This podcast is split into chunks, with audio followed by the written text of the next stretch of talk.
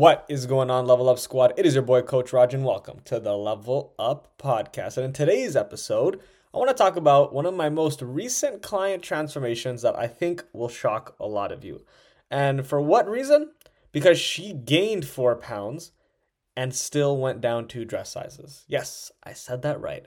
What the heck? How did she gain weight? How did she lose dress sizes? How did she go down two sizes but but gained weight? That makes no sense. Blah blah blah. That's what everybody thinks, right? Everybody thinks that you have to lose weight in order to look good, in order to fit in certain things, in order to look a certain way, in order to, to feel happy and healthy in your body. But that's not always true obviously if you're somebody who's trying to lose about 30 plus pounds yeah you know you're going to see weight loss and it's going to be beneficial for you but there are some clients who come to me who feel like weight loss is the way to go and what they want, when in actuality, it's more so fat loss that we need to focus on.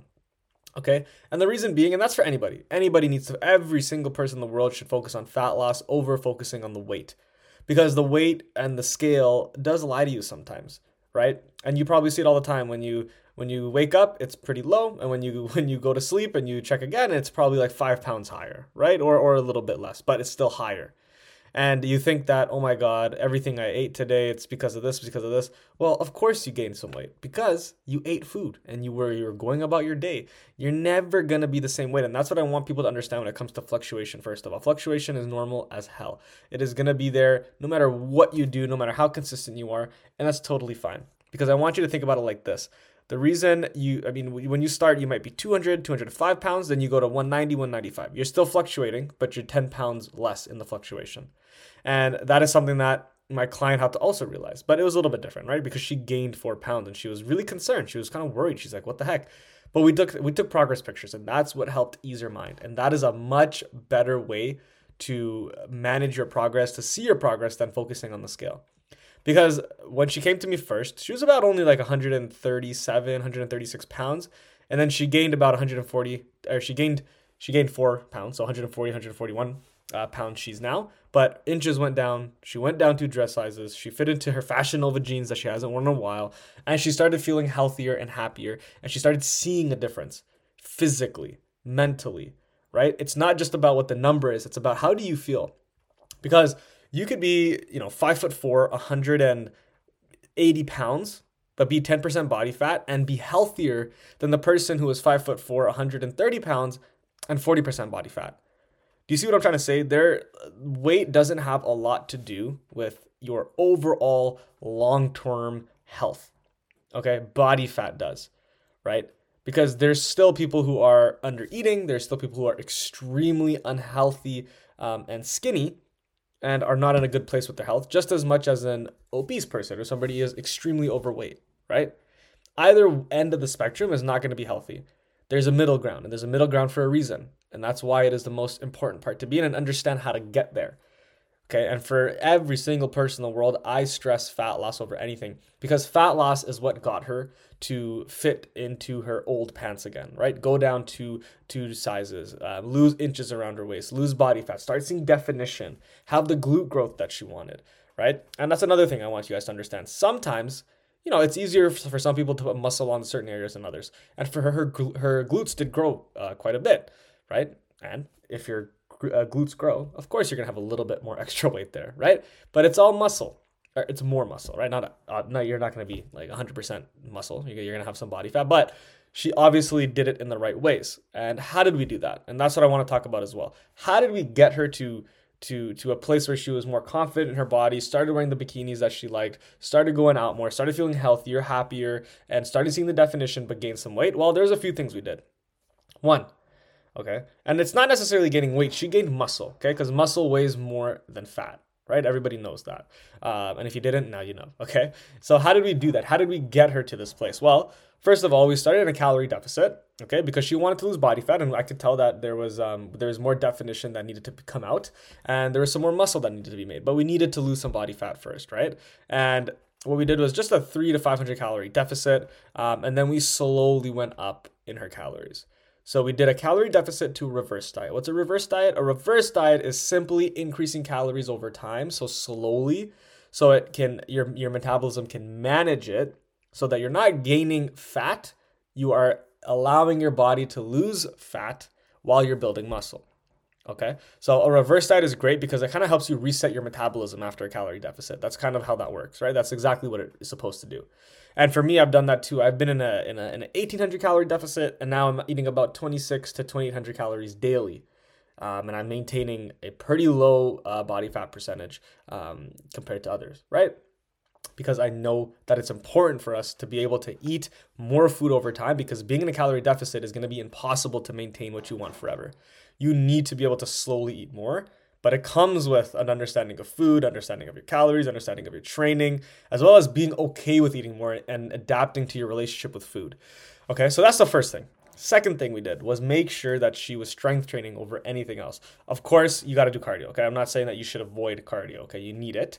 But what I'm saying is that for most people, when they try to lose weight or fat, they just think that I'm going to go on the scale and I'm just going to hop on the, the treadmill and do whatever I want all the time, blah, blah, blah. That doesn't work like that, okay? That's not how you lose fat. That's how you can drop pounds, but dropping pounds doesn't necessarily mean you're going to get the definition or, or, look the way you want. You could end up being skinny fat just by doing cardio all the time. So what you want to do is build strength and build muscle. So she didn't miss. She was very consistent. She's a nurse, extremely busy nurse, right? Who works so many shifts, who works uh, like like so much you couldn't believe. I know some of you could probably believe it, but she works a lot. There's a period where she was working 21 days in a row. Okay? So you've got to be able to manage your time. And if she can do it, you guys can do it, okay? If somebody was working 21 days in a row with these crazy nursing shifts and still got her workouts in, you guys can do it too.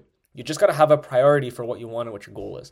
So she did three days a week, um, strength training, making sure that she was putting in work, getting stronger every week, right? Progressive overload. Progressive overload is just slowly getting stronger every week. So either increasing the weight by, you know, two and a half to five pounds, maybe doing more reps, doing an extra set, just slowly getting better at the lifts and exercises she was doing to build muscle. Then, um, cardio was about three days a week as well. That was on that was with her workout session. So three days a week, um, uh, ten to fifteen minutes max. We didn't really go beyond that because she was walking all day anyways as a nurse, so she was getting a lot of other things done. Um, now, the other thing that we did, the other thing that I did specifically was make sure that I was on top of what had to be done for her. Right, I was making the adjustments as well as checking up on her, right? I checked up on her every Monday, every Thursday. We did check ins. We made sure that she was doing okay. We made sure that I was adjusting things as needed. I was there to make sure that what she was doing was adjusting to her life.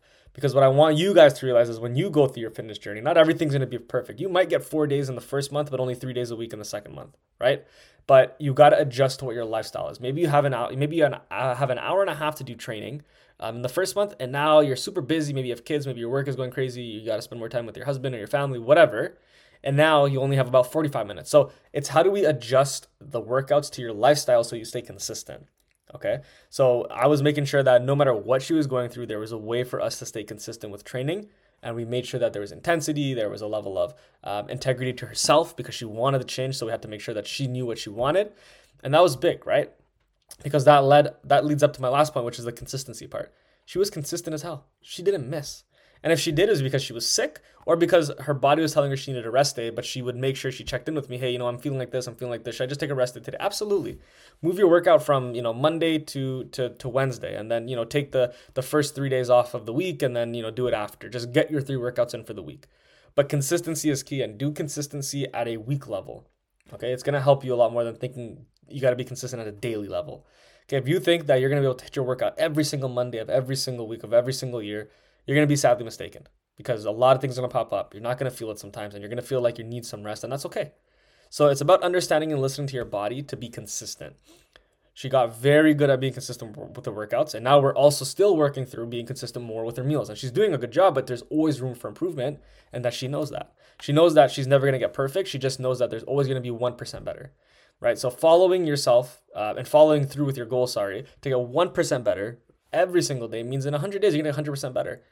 And there's a compounding effect. You might get more than 100% better in 100 days, but it's just slowly getting stronger, better, consistent to know that you can actually crush your fitness journey. Adjust to your lifestyle, make it different, make it work, make it work with what you have, make it work with what you got. You don't got to be perfect, you just got to be consistent. And that was a big mindset shift that she had throughout her journey. And that's why when she noticed that, oh wow, how come I'm gaining weight but I'm losing inches? There is no freak out. There is no panic. Right? Maybe the first time, yeah, she was like, oh, this is kind of weird. But she didn't say, oh my God, I hate this. This is never gonna work. No, she just understood that she was looking at the wrong metric before. Okay. Like I said, for most people that are trying to lose 30 plus pounds, yeah, you're gonna lose some weight. You're gonna lose see the the, the scale drop regardless, right?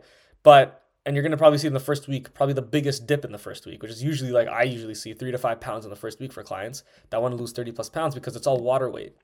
It's not even fat, it's just water weight right? So when you can adjust your mindset to think, hey, how am I going to make it a little bit easier on my mindset? How am I going to make sure I'm consistent? How am I going to make sure that I get my meals, do my workouts, you know, not miss, and make sure that I stay true to myself? It's understanding that you're not going to be perfect along this, and you're going to have a learning curve throughout your journey as well. What you know in the beginning is going to change towards the end. And what you know towards the end is going to change again. It's going to change, change, because there's always different phases of your training phases, right? You have the beginning, which is you're probably most likely trying to lose weight or you're trying to like gain weight. Then you have a middle where you're trying to lose the last five, 10 pounds, gain the last five, 10 pounds. Then you have the end, which is maintenance.